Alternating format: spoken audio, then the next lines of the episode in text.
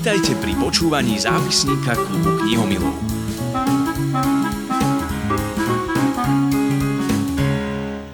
Milí knihomili, už je to rok, takto by sme mohli začať ďalšiu časť nášho zápisníka. Je to rok, čo sa stretávame viac online ako z oči v oči, a to nie len v klube knihomilov. Aj dnes sa tak stane, opäť sa online porozprávame o písaní, čítaní, knihách, aj keď asi tak trochu inak, lebo COVID-19 zostáva ústrednou témou a to dokonca aj v názve knihy celkom neobyčajné veci izolovanej doby. 19 príbehov z karantény je názov 19 príbehov, ktoré zozbieralo vydavateľstvo Lindeny. 19 rôznych viac i menej známych osobností z rôznych oblastí našej spoločnosti. V nej vyrozprávalo svoje zážitky a pocity o tom, ako sa vyrovnávali s minuloročným jarným lockdownom. Každý príbeh je iný, a my vám ponúkame aspoň niektoré z nich dnes so Silviou Ondrisovou.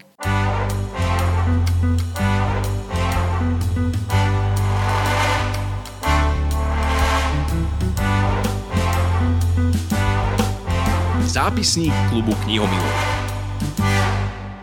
Psychoterapeutka, lektorka, koučka Silvia Ondrisová, tak aj s tou sa porozprávame o živote v karanténe.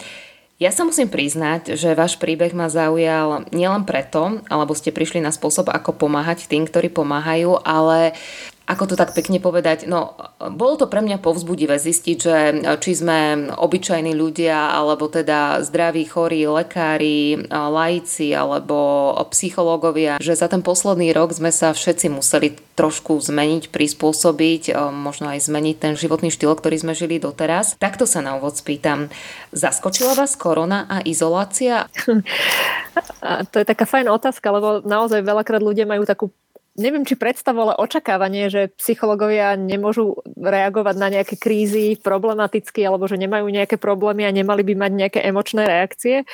A áno, mňa tiež zaskočila, aj keď teda ja tým, že som sa vrátila vlastne na konci januára z Ázie, tak e, už som s ňou tak trošku bola, ani nie v kontakte, ale už ma naháňala istým spôsobom ale teda neverila som veľmi, že sa tak veľmi rozšíri v Európe a zaskočila ma aj tá izolácia. Čiže ja to trošku popisujem aj v tom mojom príbehu, že napriek tomu, že ja som mala vlastne ten prvý týždeň úplne voľný, lebo sme mali naplánovanú pôvodne dovolenku, tak som si ju nevedela užiť tak, ako si bežne dovolenku užívam. Že naozaj som bola trošku viac, asi by som to nazvala, neviem či nekludná, ale nevedela som sa vlastne na nič dlhšie sústrediť, hlavne tak, že si fakt, že v pokoji čítať, alebo len tak chodiť po vonku. Čiže potrebovala som ten prvý týždeň trošičku hľadať spôsoby, ako sa s tým vysporiadavať. Ako nabehnúť možno na, vôbec na tú situáciu a len si tak všímať, že čo sa so mňou deje a čo potrebujem robiť, aby, aby som sa dostala do rovnováhy. Takže zaskočila ma.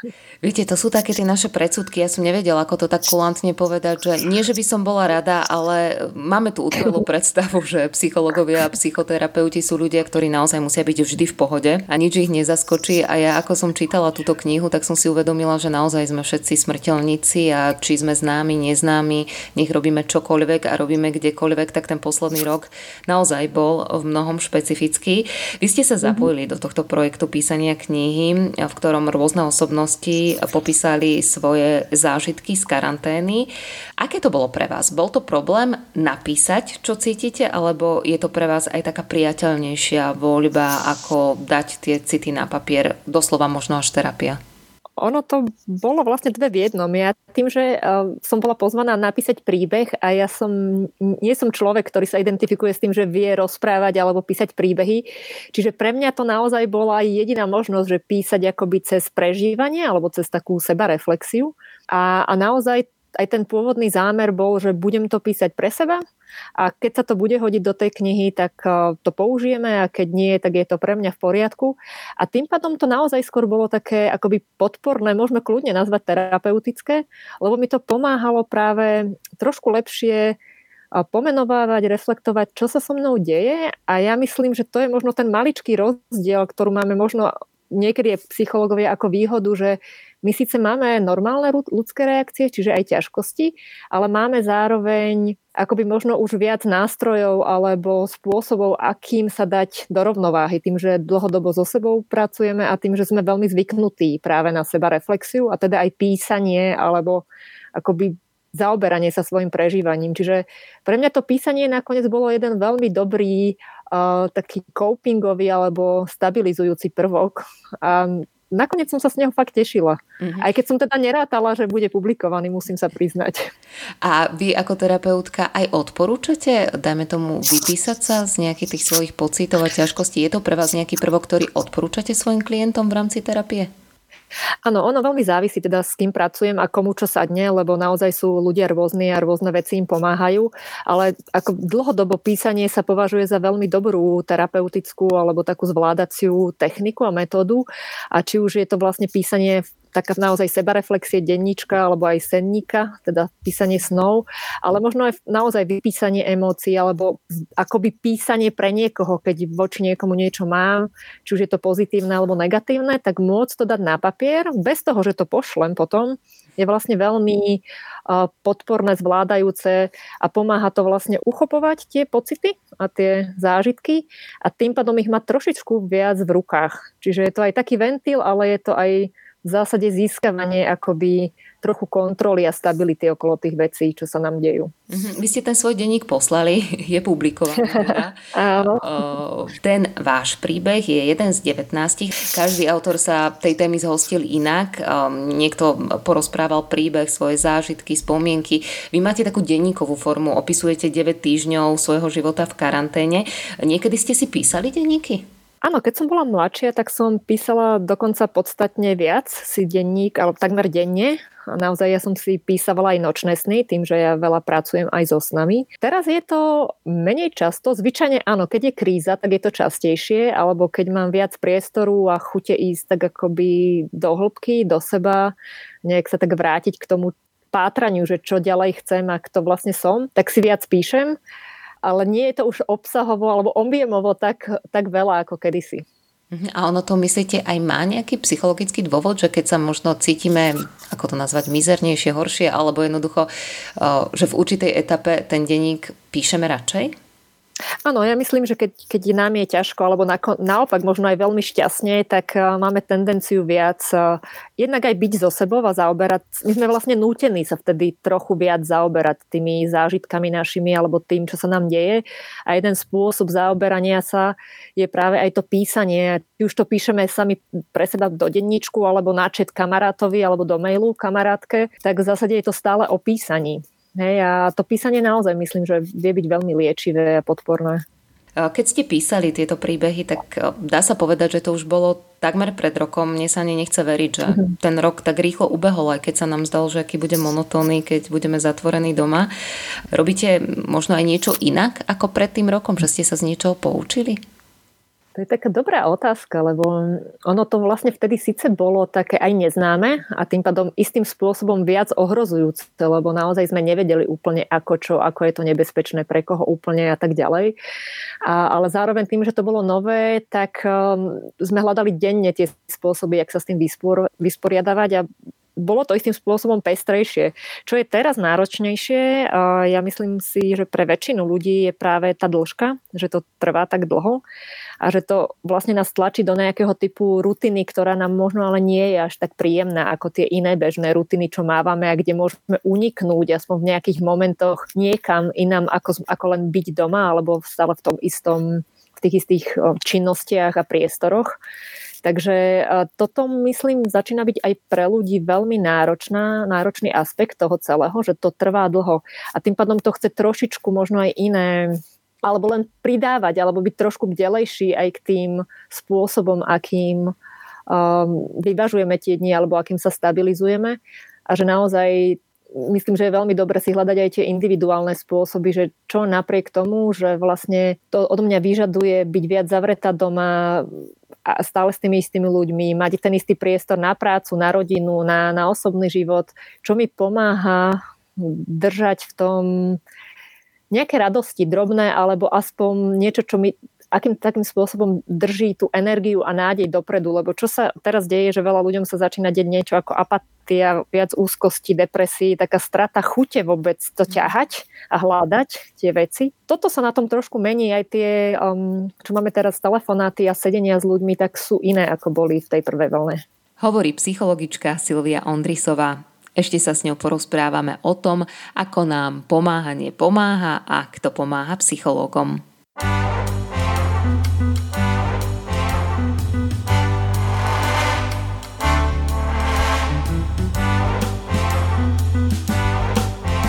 Zápisník klubu knihomilov.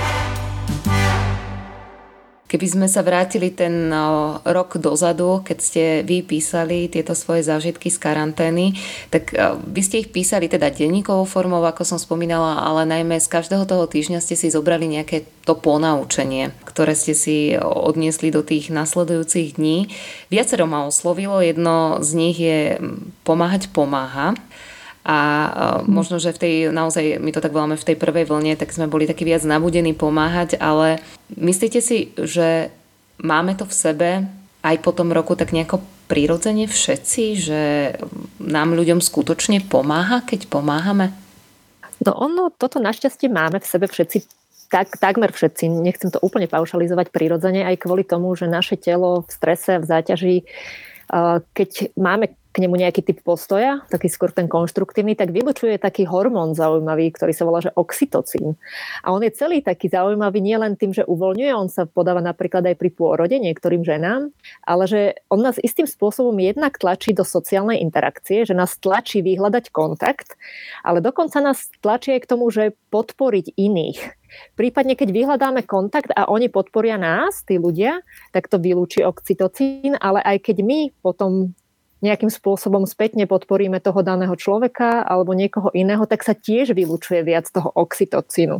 Čiže taký ten dobrý pocit potom, keď niekomu nejak pomôžeme alebo ho podporíme, tak on je aj psychologický, ale evidentne nie len, že, že má nejaký základ v pozadí a, a že naozaj to, tak, to dáva nám to dobrý pocit. Čiže ja si myslím, že čas ľudí má aj prírodzenú tendenciu možno aj vďaka tomuto hormónu v nejakých krízových situáciách alebo keď sa fakt dejú ťažké veci podporiť tých ľudí. Ľahšie je nám asi to robiť teraz, keď sú to blízky alebo známi alebo niekto, kto sa na nás obráti. Ale ja si myslím, že v tej prvej vlne sa to veľmi ukazovalo, že jak sa aspoň nejaká čas spoločnosti a ľudí zomkla a začala hľadať, ako môžu podporiť či už lekárov, alebo susedov, alebo starých ľudí, alebo mesta a obce a, a to bolo skvelé vidieť. Ja som k tej otázke pristupovala tak pochybovačne, či to máme skutočne všetci v sebe, ale potom ešte taký druhý protipol, že zase mnohí v sebe nemáme takú tú stopku, ktorá nás zastaví a trpíme takým tým spasiteľským syndromom, že bez nás to nepôjde. Pre túto skupinu ľudí vedeli by ste odporučiť, ako spoznať na sebe to, že kde už stačí a kedy mám dosť? To je taká veľmi dobrá otázka na tieto časy, lebo teraz môj manžel tak mimochodom náhodou pracuje práve s témou vyhoretia a prevencie vyhoretia. A teraz je to veľmi taká téma v éteri, že veľa ľudí, aj pracujúcich, ale aj práve tí možno, čo sú preťažení doma, tak začína túto tému riešiť. A ten spasiteľský syndrom je taká väčšia vec, ale uh, je veľmi dôležité už si vôbec uvedomiť to, čo hovoríte. Hej, že si všímať, že aha, ja mám možno väčšinovú tendenciu práve stále pomáhať a viac sa starať o tých iných ako o seba. A tie signály zvyčajne sú relatívne jasné pre nás, ak ich neprehliadame a sú zvyčajne veľmi súvisia práve s energiou, s únavou a so signálmi tela. Čiže možno až chvenie tela, vyčerpanosť, ale veľmi sa prejavuje aj práve v tej sociálnej oblasti. Že prestávame mať chuť, že nás to už až tak neteší. Hej, že už skôr sme, že padneme polomrtví a ani si neuvedomíme, že wow, že vlastne toto všetko sme dali. Ono sa to prejavuje na viacerých rovinách a toto sú dve z nich, ale čo je väčší problém, že my máme, ja to trošku popisujem, myslím, v niektorom tom týždni, že máme tendenciu prehliadať tie signály. Veď to. Hej. Veď to. A, ale tak uvedomenie robí rozdiel, hovoríme. Takže keď už máte túto otázku, tak máte trošku aj odpoveď. Hej, že keď už si všímam, že, že pre mňa je ťažké nerobiť nič, a všímam si, že začínam byť vyčerpaná, tak by som sa minimálne pýtala, dobre, môžem robiť ďalej tak veľa, ako chcem, ale dodávam aj energiu, hej, doplním ten benzín. Aj keď idete autom ďaleko niekam na dovolenku, tak musíte priebežne dodávať tú energiu, aby ste tú cestu prešlapali. A keď ju nedodávate aj, aj tú akoby energiu psychologicko-fyzickú, tak raz dojdete. A vtedy si to ľudia všimnú ináč väčšinou už, keď už naozaj vedia stať z postele. A vtedy je to trošku už ťažšie uh, vrácať naspäť, čiže tam naozaj už treba také radikálnejšie kroky. Väčšinou ináč je zaujímavé, že ženy si to všímajú trošku skôr, že sú také vnímavejšie na tie signály a tým pádom sa snažia nejak hľadať nejaké zdroje pre seba. Hej, muži možno aj kvôli tomu tlaku, že oni vlastne nemôžu zlyhávať, musia podať ten výkon a tak ďalej, tak majú tendenciu väčšiu to prehliadať. Aspoň to je moja skúsenosť. Keď sme ešte pri tom pomáhaní, tak um, vy ste prišli s takým nápadom, respektíve stali ste pri zrode projektu, ktorý vytvoril akúsi databázu odborníkov, ktorí ponúkali psychologickú pomoc práve tým, ktorí sú dnes, dá sa povedať, najviac vyťažený. A musím sa priznať, že možno málo kto sa zamýšľa nad tým, ako tým ľuďom pomôcť, lebo veci všetci hovoríme, nie som lekár, nie som zdravotník, ako by som im už len ja mohol pomôcť. Ako ste vy prišli na tento nápad? Kedy vám to tak ťuklo, že aha, tí ľudia potrebujú pomoc? V zásade to nebol môj nápad. Ono sa to tak udialo, že mne moja kamarátka dobrá napísala, že je jej kamarátka, ktorá bola vtedy šéfka, alebo stále je šéfka infekčného na Kramároch v Bratislave, že hľadá pre svojich ľudí, lekárov, psychologickú podporu. A tým, že ona vlastne predtým dlhé roky robila pre Lekárov bez hraníc, tak ona vedela, ako veľmi dôležité je už vopred začať hľadať nejakú psychologickú podporu pre zdravotníkov, ktorí potenciálne budú dlhodobo vyťažení a tým pádom aj preťažení. Takže ona vlastne vydala, vyslala takýto signál svojim známym a ja keď som to počula a vlastne nevedela som viac informácií, tak som jej zavolala. Mimochodom je zaujímavé, ja som si teraz všimla až na tej knihe, že je v tej knihe príbeh práve aj tejto lekárky. No a som jej volala, čo vlastne potrebuje a keď som zistila čo, tak sme aj s kamoškou len dali jeden facebookový status, že hľadáme psychológov na podporu pre zdravotníkov a potrebovali sme asi 10-12. No a tam sa vlastne udialo takéto prekvapenie aj pre nás, že sa nám ozvalo veľmi, veľmi, veľmi veľa psychológov, psychoterapeutov a psychoterapeutiek a ja neviem, či nejaký status aj môj, aj jej mal toľko zdieľaní, čo, mali, čo mal tento. A nám vlastne behom asi desiatich dní vznikla databáza 120, ak si dobre pamätám, psychologičiek, prevažne, a teda aj psychologov. A, a to bolo wow. To bolo fakt, že skvelá vec, aj taký skvelý signál, práve toho, že OK, toto je spôsob, akým môžeme podporiť tých ľudí v prvej línii, tak sa toho veľa ľudí chytilo, že keď je spôsob, tak to môžeme urobiť. Čo pomáha vám? Predpokladám, že aj mnoho psychologov môže byť už v, tomto dobe, v tejto dobe dosť psychicky unavených z toho všetkého, čo od nás počúvajú. Vy sa nejako navzájom podporujete? Vám psychologom pomáha, keď máte svojich psychologov? Áno, a je inak skvelé, že sa na to pýtate, lebo nie veľa ľudí to napadne, niekedy ani samotných psychológov to úplne nie včas napadne. Um, čiže my sme už vtedy rozmýšľali aj o tomto a vlastne sa vtedy celá pripravovala, to už sme neboli len my, to bol práve skôr taký ten národný krízový tím, pripravovali celú takú stratégiu jednak tej podpory ľudí v prvej línii, ale v čom sme my veľmi intervenovali bolo, že ako práve zabezpečiť aj tú starostlivosť potom o tých psychológov, ktorí sa starajú o tých zdravotníkov. A ono je to inak vlastne bežná prax, že, že sa vlastne uh, deje nejakým spôsobom aj tá starostlivosť o psychologov a ich akoby psychohygiena. Čiže áno, my máme tiež svojich psychologov, zvyčajne sa to deje aj v skupinách, ale môže sa aj individuálne a aj supervíziu. Čiže aj to, že niekto iný pomáha s tým prípadom zvonku, tak vám pomáha rozložiť tú zodpovednosť, a, ale je to aj spôsob ventilovania a práce akoby s tými svojimi preťaženiami a zaplaveniami okolo tej práce. Čiže je to jedna veľmi taká dôležitá stránka tej psychologickej podpory, aj krízovej psychologickej podpory, že, že naozaj tam starostlivosť o psychologov. A teraz e, tie projekty, čo teraz bežia, viem, že túto starostlivosť majú a, a som veľmi rada za to. Aby sme neboli len také premotivované, skúsme to aj naopak a nie len aktívne. v jednej tej svojej časti, v tom jednom týždni, e, píšete tiež o tom, čo mňa osobne veľmi zaujíma, že v podstate každý sme sa tej karantény zhostili inak. E, myslím, že doslova tam píšete, niekto hlivie, niekto sa aktivizuje a je to v poriadku. Je to v poriadku? Ako sa naučiť nič nerobiť? A takto sa to najskôr spýtam. Vy viete nič nerobiť? Ja tým, že som tiež taký veľmi aktívny človek, my nazývame sa niekedy, že my sme takí grovery, že stále aj sa musíme my sami rozvíjať, aj, aj niečo robiť pre svet, tak pre mňa je to tiež veľmi ťažké, preto ja som si to v rámci toho jedného týždňa veľmi uvedomovala, keď som že aj ja preťažená. A našťastie naše tela sú tiež múdre, že oni keď e, nás vypínajú, že sme fakt unavení, nedá na nič sústrediť, alebo si naplánujeme na dovolenke, čo všetko si ideme pozrieť, prečítať, aké webináre napočúvať, tak zrazu zistíme, že nič, že sa nám nič nechce. A ja sa tak učím počúvať to telo. Že tiež si to prvé 2-3 dní vyčítam, že je, veď toto by som mala a jak to, že nič nerobím a veď toľko mám talentovania, ak by som to mala ponúknuť pre svet. Ale keď si všímam, že, že fakt skôr mám tendenciu len hlivieť, tak tomu začínam aj dôverovať. Že tam je dobrá tá otázka, že OK, môže byť pre mňa teraz na niečo dobré aj to nič nerobenie, len tak byť alebo pozerať filmy. A zvyčajne vieme nájsť odpoveď, že na čo je to dobré, lebo tam naozaj chvíľu vypnete, že tam nie je žiadna zodpovednosť a naozaj to telo aj duša môže trošičku inak načerpať tým vypnutím, paradoxne. A ja mám rada, že teraz sa veľa vlastne píše už o tom aj, aj z hľadiska pohľadu vedy, ale aj vlastne veľa mysliteľov, psychológov, aj duchovných možno nejakých eh, predstaviteľov hovoria, že v zásade to, keď vieme dosiahnuť nejaký mier vnútri v sebe, tak veľmi pomáha vytvárať ten mier aj na okolo. Čiže v zásade možno aj to je práca pre svet. Chvíľu nič nerobiť a naozaj nájsť nejakú vnútornú pohodu a len len tak vypnutie.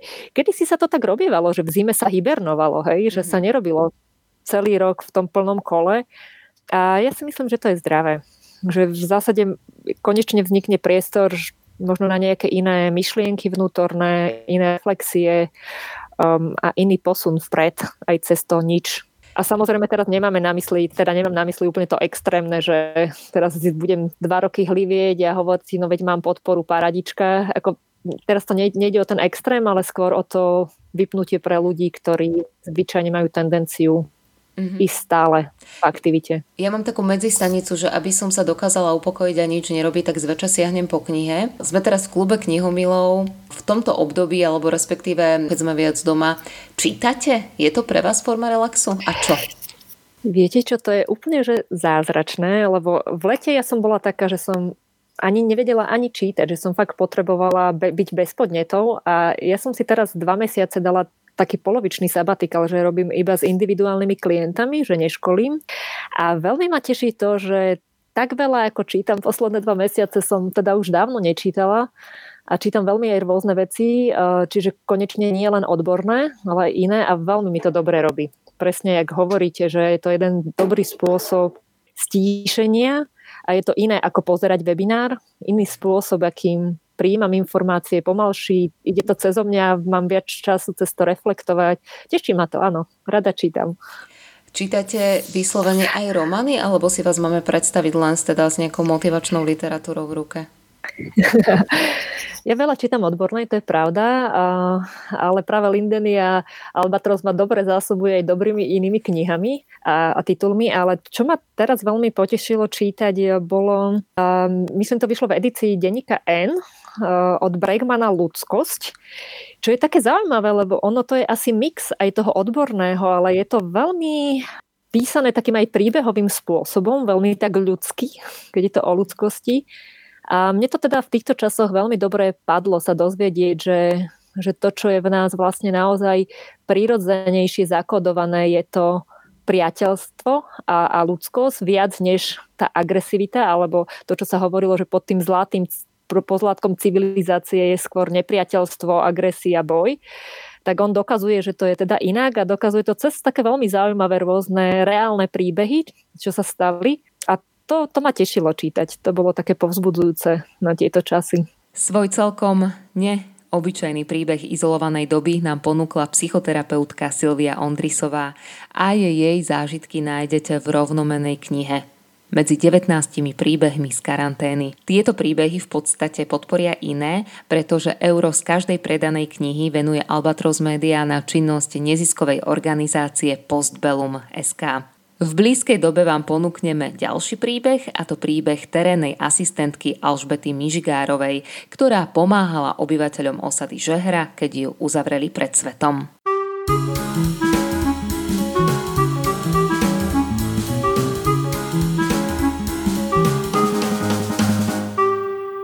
Počúvali ste zápisník klubu knihomilov.